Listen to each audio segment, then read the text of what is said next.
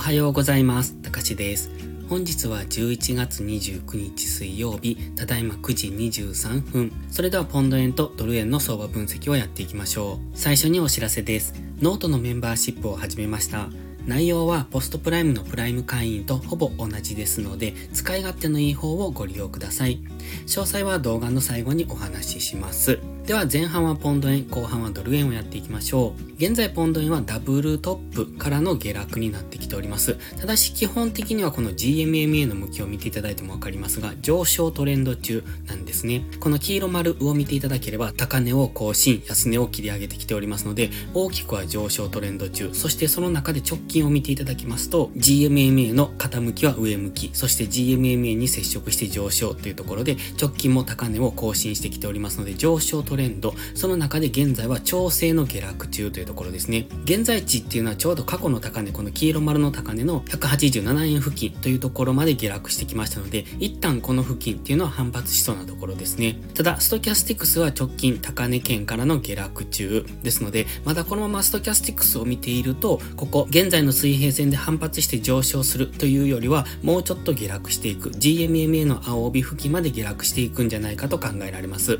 もし GMMA の青帯まで下落すると、186円とか185円台ぐらいまでの下落を見込めますので、その辺までの下落を見ておきたい。ただし本日は一旦反発しやすいところにもありますので、その辺も注意ですね。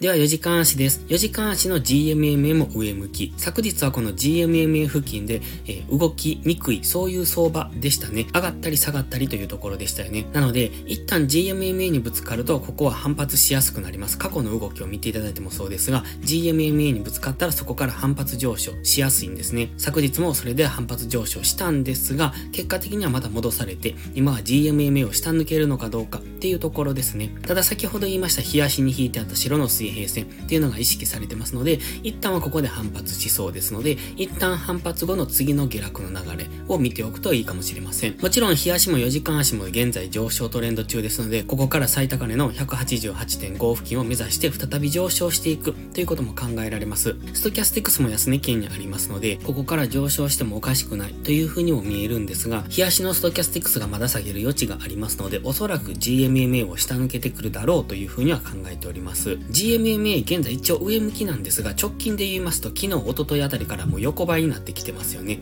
なので、大きくはレンジを想定しておくといいと思います。レンジ上限が直近の高値、そしてレンジ加減がこのオレンジの水平線付近ですね。185円から184円というところ、このあたりを意識しておく。ですので、今はまだ上限付近にありますので、ここからまだ下落する余地はあるとは思ってますが、ストキャスティクスは安値圏にありますので、反発しやすい試合にはあることはお忘れのないようにお願いします。では、1時間足です。1時間足では綺麗に下落トレンドを描いておりますね。この直近最高値の188.6付近から下落トレンド、高値を切り下げ、安値を更新してきております。本日も先ほど安値を更新してきましたね。これで下落トレンド継続になります。ただ、1時間足もそうですが、ストキャスティクス安値圏、先ほど4時間足も安値圏にありましたよね。ですので、一旦の反発上昇後の次の下落の流れ、イメージとしては一旦上昇後の次の下落の流れっていうところを見ておくといいと思います。もちろんこのままどんどん下落していくっていうことも考えられますが、基本的にストキャスティクスが安値圏にある時のショートエントリーは危険ですので、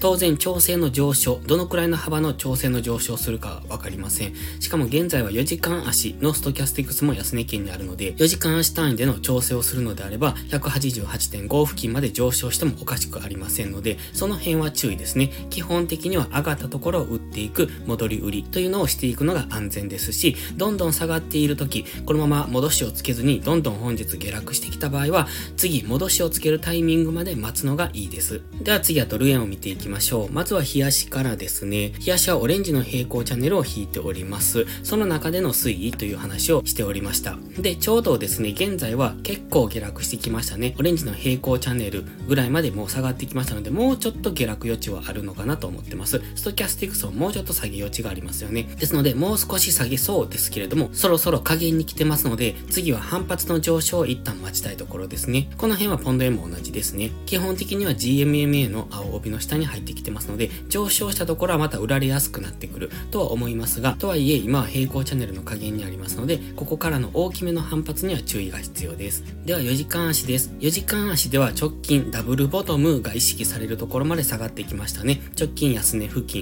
本日今下落中ですので、ここを下抜けるのかっていうところですが、下抜ければすぐに先ほど冷やしで言っていた平行チャンネルの加減がありますので、その辺は意識されてくると思います。現在地から垂直に下落してくれば146.5付近っていうのが下値目処として意識されそうです。現在はこの白の切り下げラインに沿って下落してきてますよね。ずっとここのところ。このラインでのぶつかっての下落、ぶつかっての下落になってきますので、もしかするとこの白ラインぐらいまでは戻していく可能性がありますので、でそこまで戻してくればそこからの再び下落っていうイメージを持っておくと良さそうです。ただし、先ほども言いましたが、現在は日足のボトム付近、平行チャンネルの下限付近にありますので、比較的大きな上昇する可能性、平行チャンネル下限からもしかすると平行チャンネル上限に向かって上昇していく可能性もゼロではありませんので、どのくらいの大きな反発の上昇するかわかりませんが、その辺には注意しながら、現在の下落トレンドに乗っていくのが安全です。では、1時間足です。1時間足は直近上昇してダラダラと下げてきましたね。この円を描くように下げてきております。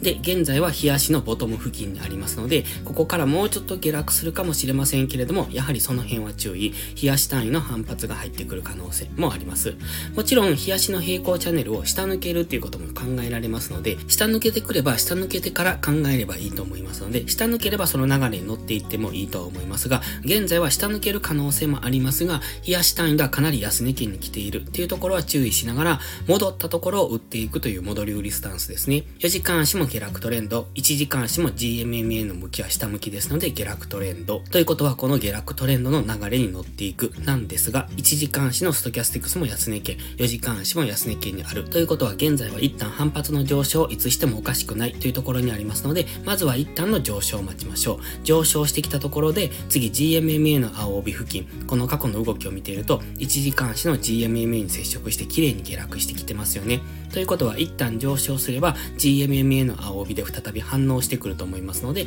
そこからの下落の流れを見ておくのが安全です。それでは本日は以上です。この動画がわかりやすいと思ったらいいねとチャンネル登録をお願いします。そして最後にお知らせです。ノートのメンバーシップを始めました。毎日更新の相場分析に加え、週末にはわかりやすいスキルアップ動画を更新しています。FX で勝てるかどうかは知識量の違いが決め手です。限定動画はその知識の宝庫です。また、ノートでは有料マガジンを含め複数の視聴プランをご用意してます。ノート限定の掲示板機能ではリアルタイムな相場のコメントも投稿しています。有料投稿で適切な自己投資と時間投資をすることも大切です。詳細は概要欄をご覧ください。ノートメンバーシップは初月無料ですので、ご入会を検討されるなら月始めがお得です。また限定動画だけをご希望なら YouTube メンバーシップでもご視聴いただけます。